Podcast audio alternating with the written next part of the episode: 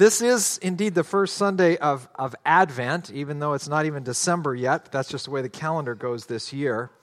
And I'm going to preach a sermon this morning. If you notice the title, um, it's called Love Has Come.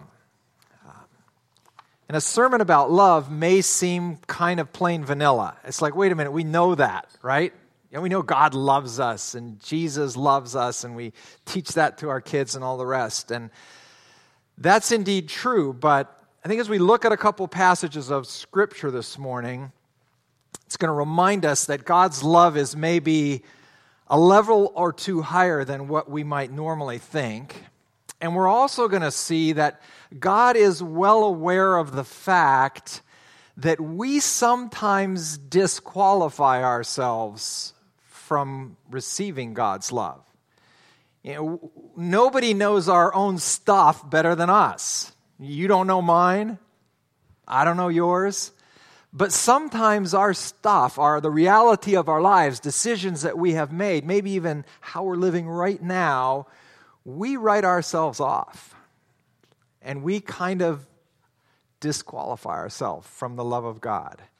And if that's where you are today, I hope that you will pay attention to the Word of God, the truth from the Word of God that we're going to look at this morning. We're going to start in the Old Testament, look at a, a, a story there that will help us, I think, look at the New Testament and look at Jesus. Uh, as we celebrate the first Sunday of Advent. The next three Sundays, you're going to hear from your other three pastors here at Evergreen. I know I'm looking forward to that, and hopefully uh, you will be as well. Let me pray for us, and we will get into our time. Uh, God, it's good to be gathered together as the family of God this morning once again. It's good to be reminded that your work is far beyond this place. But we know, God, you're very interested in us individually and as a church body. And so, as we look at your word today, God, we open ourselves up to you and pray that your spirit will open the eyes of our hearts. And we will indeed hear and receive what you have for us for Christ's glory. Amen. So, Advent, uh, not a word that we normally use in our language. I've got a definition of the word Advent here. Uh, it simply means to come, it's the arrival of a notable person thing or event. And for most of us, when you hear the word Advent, if you're at all associated with the church, it goes right to, oh, yeah, the birth of Jesus, right? Advent, Advent season, baby Jesus born in a manger. And while that is certainly appropriate, the word Advent is much broader than that. Now, don't come home from work or school or whatever tomorrow and walk through your front door and yell, Advent. You know, I've come, I've arrived. No, you're not that notable person. You might think you are, but uh, that probably won't work with your family. But there are actually lots of examples around us, and let me just share one with you briefly that I feel fits the definition of the word Advent. Uh, about the time that I was born, there was this group of people, uh, translators, linguists, and missionaries, that identified a very primitive tribe in Venezuela called the Piaroa people. And the Piaroa people had, uh, they, they were monolingual, they had their language, but it wasn't written, and they only spoke their language. And so this group of translators and missionaries identified them as a, a, great place to go in and translate the New Testament of the Bible into the language of these people. And back then it was about a 35 year project to bring the New Testament to a printed, translated place. And so these guys went to work on it. And they worked for decades. And um, I had the privilege of getting in on the very tail end of that, about 30 years into the project, is when my wife and I arrived in the country of Venezuela. And I was the guy that brought the supplies and food and whatever to these translators so they could keep doing their work out in the villages. I'd fly my little airplane around and I would deliver what they needed or take their kids out to school or bring them back for breaks or whatever they, whatever they needed. But the day came when the work was done. The translation had been completed, it had been checked and double checked, and it went to press and it was printed someplace up in the northern part of the country, and then the Bibles were shipped down to the town where we lived. And here arrived uh, dozens of these cases of Bibles. They were about the size of this here, but they were only the New Testament. They were black and they were bound, and they were in the language of the Piaroa people.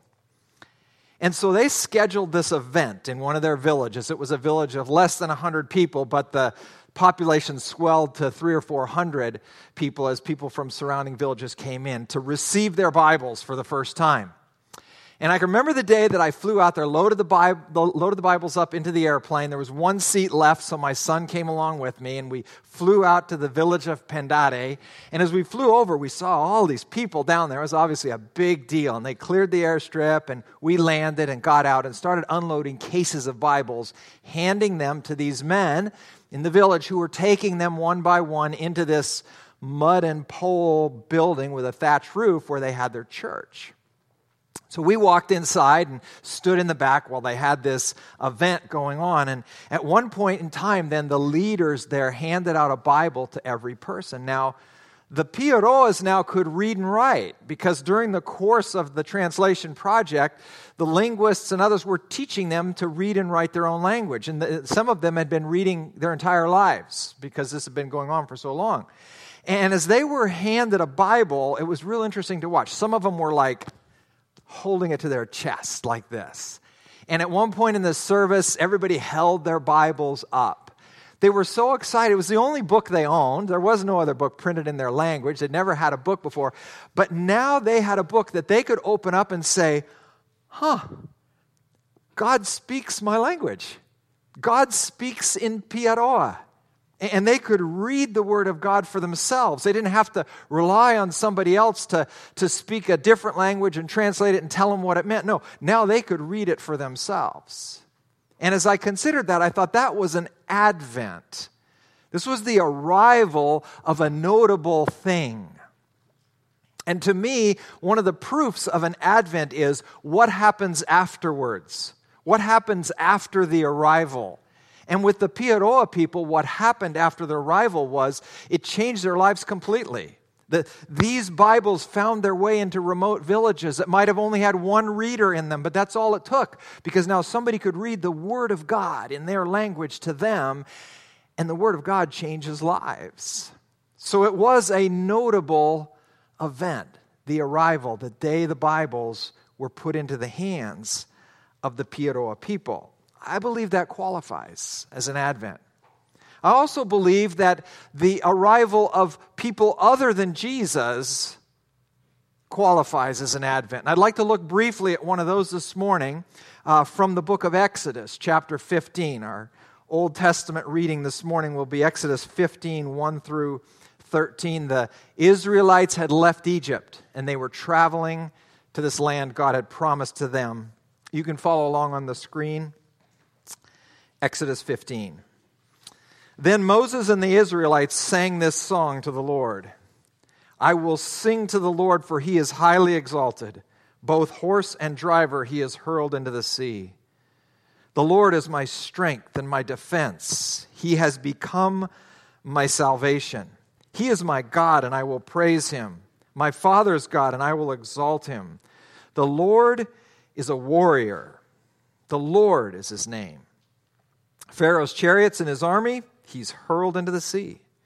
The best of Pharaoh's officers are drowned in the Red Sea. The deep waters have covered them. They sank to the depths like a stone.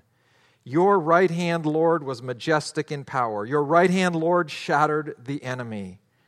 In the greatness of your majesty, you threw down those who opposed you. You unleashed your burning anger. It consumed them like stubble. By the blast of your nostrils, the waters piled up, the surging waters stood up like a wall. The deep waters congealed in the heart of the sea. The enemy boasted, I will pursue, I will overtake them, I will divide the spoils, I will gorge myself on them. I will draw my sword, and my hand will destroy them. But you blew with your breath, and the sea covered them. They sank like lead in the mighty waters. Who among the gods is like you, Lord? Who is like you? Majestic in holiness, awesome in glory, working wonders. You stretch out your right hand, and the earth swallows your enemies. In your unfailing love, you will lead the people you have redeemed. In your strength, you will guide them to your holy dwelling. Church, this is the word of the Lord. So here we find the Israelites. They're sitting in the sand on the shores of the Red Sea. Their, their faces are wet, but it's not because they just swam across the Red Sea. No, Scripture tells us they actually walked across on dry land. Their faces are wet from perspiring as they've traveled through the desert. They had just experienced an unmistakable indication of a power far beyond what any of them could ever imagine.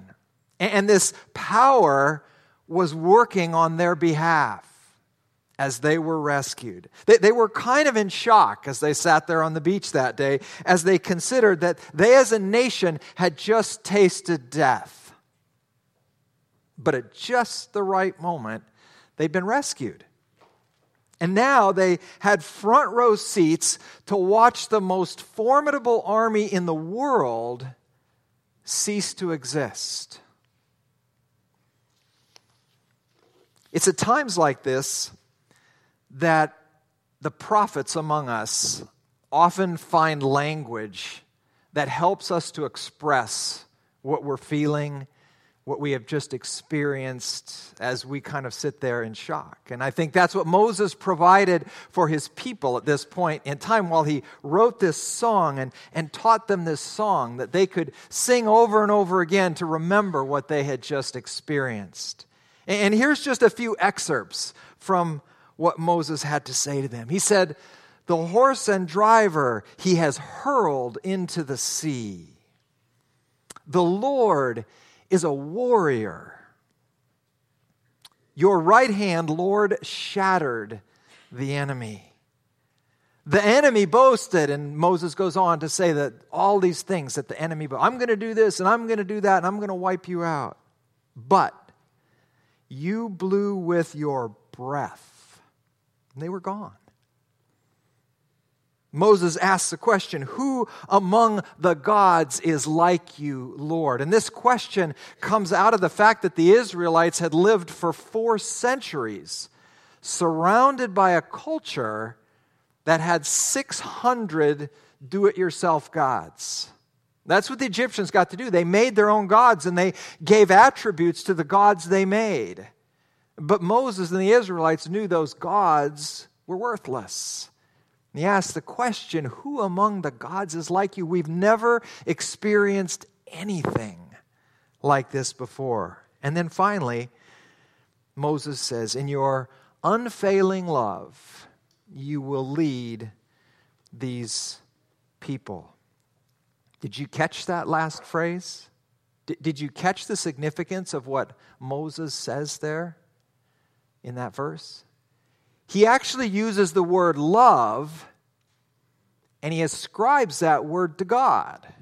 Now, this may not be newsworthy for us today, but for the Israelites at that point in time, this was extremely newsworthy. This is the first time in the Bible that the word love is ever connected with God. You go back and check it out for yourself. I can see the wheels turning on some of your eyes right now. Go check it out for yourself. Check out the entire book of Genesis and Exodus up to this point, and you'll never find a place where God says he loves anybody or where the people say, This God loves us. It was a foreign concept to these people. And now Moses puts it down in writing. It's an interesting concept. He may not have ever spoken the words to his people, but what Moses is realizing is that God has been shouting at them through his actions the fact that he loves them.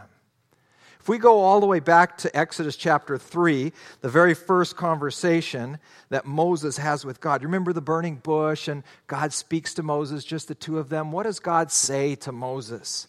He says, I have come down to rescue you. Advent. God has shown up, He's made an appearance. I have come down to rescue you. And as Moses reflects on that, he realized that's indeed what God had done. God appeared. God showed up. And now Moses interprets that action of God showing up and rescuing his people as God saying to them, I have come down because I love you. God didn't use those words, but Moses is starting to connect some dots here. In the same verse, verse 8, God says to Moses, I will bring you up out of your misery in Egypt and into a good land and as Moses sat on the beach that day reflecting on all of this, he realized, hey, we're halfway through that promise. God said he was going to bring us out of our misery in Egypt, and indeed he did. And now we're on the journey on the way to this good land that God has promised for us. And Moses interprets that as God saying, I'll bring you out of your misery because I love you. Finally, in verse 21 of 3, when God and Moses were still having their interchange, God says to Moses, I'll make the Egyptians favorably disposed towards this people, so that when you leave, you will not go empty handed. And indeed, that happened. The Israelites, being slaves, left Egypt as wealthy people because the Egyptians just gave them all kinds of valuable stuff before they went. And they essentially looted the land without robbing anybody. And Moses looks back on that provision and he says, What God was saying was, You'll not leave Egypt empty handed because I love you. I don't want you to leave broke. So you're going to leave wealthy.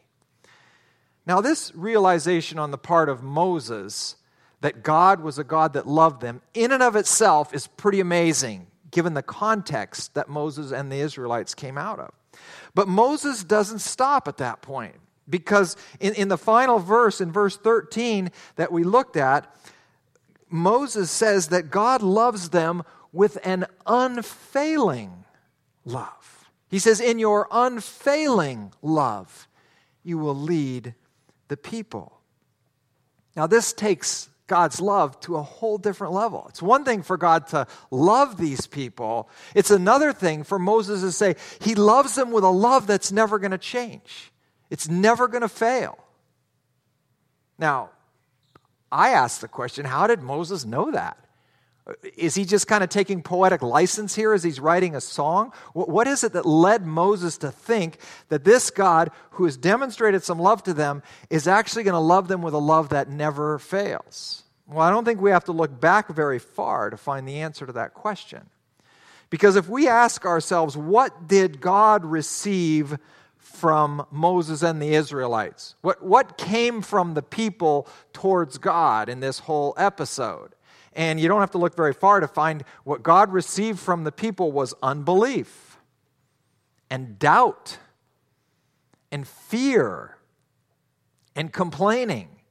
Yeah, that was pretty much it. That's what God got back from these people that he was leading. Let me just give you one quick example here. I'll just read it for you. I don't have it on the screen. Um, this is uh, one chapter earlier in Exodus 14. This is before they crossed the sea. As Pharaoh approached, the Israelites looked up and there were the Egyptians marching after them. They were terrified and cried out to the Lord. They said to Moses, Was it because there were no graves in Egypt that you brought us to the desert to die? What have you done to us by bringing us out of Egypt? Didn't we say to you in Egypt, Leave us alone? Let us serve the Egyptians. It would have been better for us to serve the Egyptians than to die in the desert. So that's what God got back from these people after demonstrating his power to them multiple times in Egypt and getting them out of town and getting them on their way. This is what God gets back from them doubt, fear, unbelief, and complaining. And Moses knows that. What did the people get from God? Well, Moses says they got unfailing love a God whose love for them didn't change even when they were griping, complaining, doubting, and not believing. See, these people were messed up. They, they, had, their, they had their stuff, and Moses knew it, and, and, and he had his own issues. But all that Moses could see looking backwards was a faithful God that never quit loving them. And so he comes to the inclu- conclusion that this is a God who loves us not with just a human love that kind of goes up and down. No, an unfailing love. Moses realized that God's love for the people was never dependent on the people being lovable. No matter how unlovable these people acted, God just continued to love them and not give up on them. God stood firm no matter how messed up these people were. So Moses' conclusion is that God's love for the people is 100% based on God, who God is, God's character. It is not based on the people being lovable. Now, I was trying to think of an example that I could give of that um, on a kind of a human level, and any human example is going to fall short, but here goes, anyways. Okay, if you've been around Evergreen for the last several months, you know that we've had babies born in our church. It's really cool. There's been babies born around here. And I've been watching the parents of these babies. A lot of these parents are um, first time parents, this is their first kid. And it's just really interesting to watch how these parents care for their, their little ones. And it doesn't matter if the kid is acting up in church, the kid is smelly and needs to be changed, the kid's hungry and won't stop crying till they get fed. The parents' love for the kids doesn't change. They continue to love them just as much when they're smelly and dirty and screaming as when they're all nice and clean and cute and smelling good. Because the love that these parents have for the kids isn't based on the child being lovable. The parents know better than that. No, they're not always going to be lovable. But their job, their role, their, their call, their draw as parents is to love these children no matter what, continually. These kids that are robbing me of sleep, I'm going to love them anyways. And, and I realize it's an incomplete example, and some of you parents may be thinking, oh, yeah, you don't know what goes on at home. But seriously, Moses is taking love to a whole different level here when he says that God loves us with an unfailing love. That conclusion that Moses comes to starts all the way back from that first conversation when God says to Moses, I have come down, I have shown up here. Advent. Advent. Everything else that happened from that point all the way to when Moses writes this song flows out of the fact that God appeared, that God arrived. You see, without the Advent, there is no exodus from Israel, from Egypt. The Israelites are still captive without the Advent. But with the Advent, and with their reflections now looking back, they are coming to the conclusion, this startling conclusion, that God actually loves them, and it's a love that is not dependent on them being lovable. Moses calls it an unfailing love. So I'd like to leave the Old Testament for a moment and switch over to the New Testament. And since it's Christmas season, Luke chapter 2 contains a little episode I want us to look at here briefly as we consider the concept of Advent. And this event happens in the temple in Jerusalem. And we've already been told about the birth of Jesus Christ and the events surrounding it. And then Mary and Joseph took the baby Jesus to the temple when he was eight days old for his dedication and I'm going to pick it up in Luke 2:25. And actually, the first part of this I don't have a slide for, but there's a slide starting at verse 29. Uh, now, there was a man in Jerusalem called Simeon who was righteous and devout. He was waiting for the consolation of Israel, and the Holy Spirit was on him. It had been revealed to him by the Holy Spirit that he would not die before he had seen the Lord's Messiah. Moved by the Spirit, he went into the temple courts. When the parents brought in the child Jesus to do for him what the custom of the law required, Simeon took him in his arms and praised God, saying, Sovereign Lord, as you have promised, you may now dismiss your servant in peace. For my eyes have seen your salvation, which you have prepared in the sight of all nations, a light for revelation to the Gentiles and the glory of your people, Israel. So here's this guy, Simeon. He's getting close to the end of his life. But God has somehow revealed to him that he's not going to die until he sees God's provision for his people. And God again revealed to him on this day that this little baby is the key player in God's salvation for his people. So Simeon takes this baby in his arms and he looks at it and he says, My eyes have seen your salvation. So, so here's this newborn that he's holding, and Simeon, without knowing all the details, has somehow figured out that this child is an amazing player in God's plan for saving his people. Simeon didn't know about the teachings that Jesus would do and the miracles that he would do, the people he would heal, and probably didn't even know he would go to the cross and, and, and die uh, a death that way or that he would resurrect from the dead. But Simeon knew that he was holding in his arms an advent. This child signified the beginning of something very significant. And he can only look ahead at what may be coming, but knows that this is God's provision for his people. Moses, on the other hand, sat on the beach that day looking back on all the events that had already taken place and came to these conclusions about God's provision for his people. Simeon is holding Advent in his arms, and he can only look ahead. One final passage I want to look at this morning is in Titus chapter 3, when the Apostle Paul uh, writes a letter to one of the church planters uh, by the name of Titus, and he reminds Titus of some things uh, that are very significant for Advent uh, that we're looking at today. Paul says, At one time, we too were foolish, disobedient, deceived, and enslaved by all kinds of passions and pleasures. We lived in malice and envy, being hated and hating one another. Let me stop right there for a second. What Paul is saying here is we were really messed up. We, we, were, we were a mess. We were needy people. We were involved in stuff we shouldn't have been involved in and not involved in stuff we should have been involved in and we were kind of kind of hopeless kind of messed up verse 4 but when the kindness and love of God our Savior appeared, He saved us.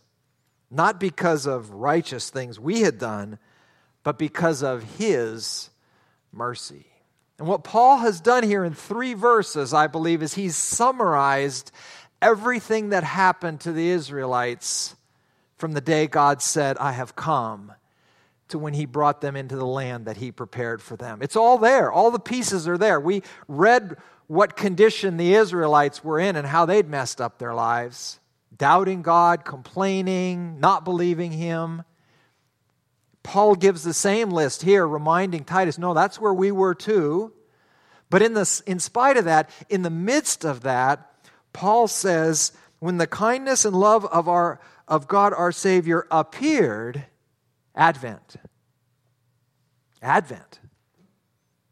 The kindness and love of God, our Savior, appeared. God, motivated by his love, a love that was not conditional on all that mess that Paul just listed there, a love that doesn't fail, shows up. God shows up. God appeared. He saved us. And then Paul just says it again, not because of righteous things we had done, no, he's just given the list of everything else, but because of his mercy. God, who by nature is love, can't help but love those that he has created. Unfailing love. Unfailing love. So, what do we do with this truth? What do we do with this reality, this Old Testament example we see, and Simeon holding the baby and looking forward and saying, This is the salvation right here, and Advent? Well, if any of us here today are doubting God's love for us, if we're in that place where we think our stuff is so bad that certainly we're not those that fall under God's love, Scripture would contradict that from what we have seen here today. God's love is focused on you, but it's not based on you. Do you realize the difference? God focuses his love on us. He looks at us and he knows we need his love. We're desperate. We need to be saved. And he focuses his love on us. It's not based on us being lovable. It never is.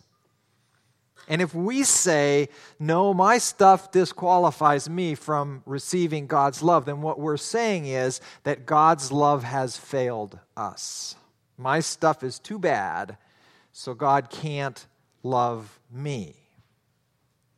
Scripture tells us that God loves us with an unfailing love, and we're on dangerous ground when we start contradicting what Scripture says to us about God. If you're in that place, I just pray that this will be the Advent season, the Christmas season, where you will realize that God has been shouting at you the fact that He loves you. And the advent, the arrival of His Son, Jesus Christ, God the Son, is the most vivid reminder of that unfailing love that God has for us. Let this be the Advent season where you believe, where you receive the love that God has for you. A notable person has arrived, a notable event has taken place in the arrival of the Son of God. And the proof of it is that nothing has been the same since Jesus Christ arrived on the scene. Let this be the year that you embrace the love of God that never fails. Pray with me, please.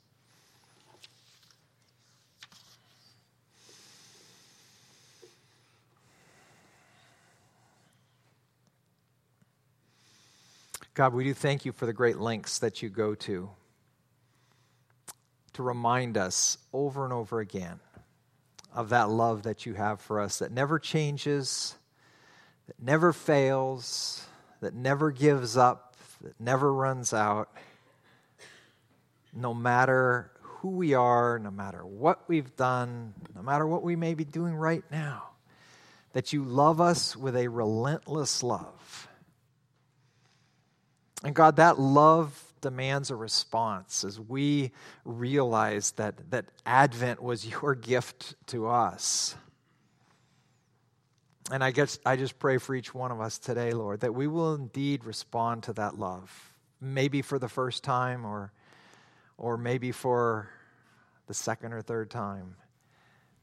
Being reminded of what you've done for us, of a love that never fails, that never depends on us. It always depends on you, the God who never changes. Pray in the name of Jesus. Amen.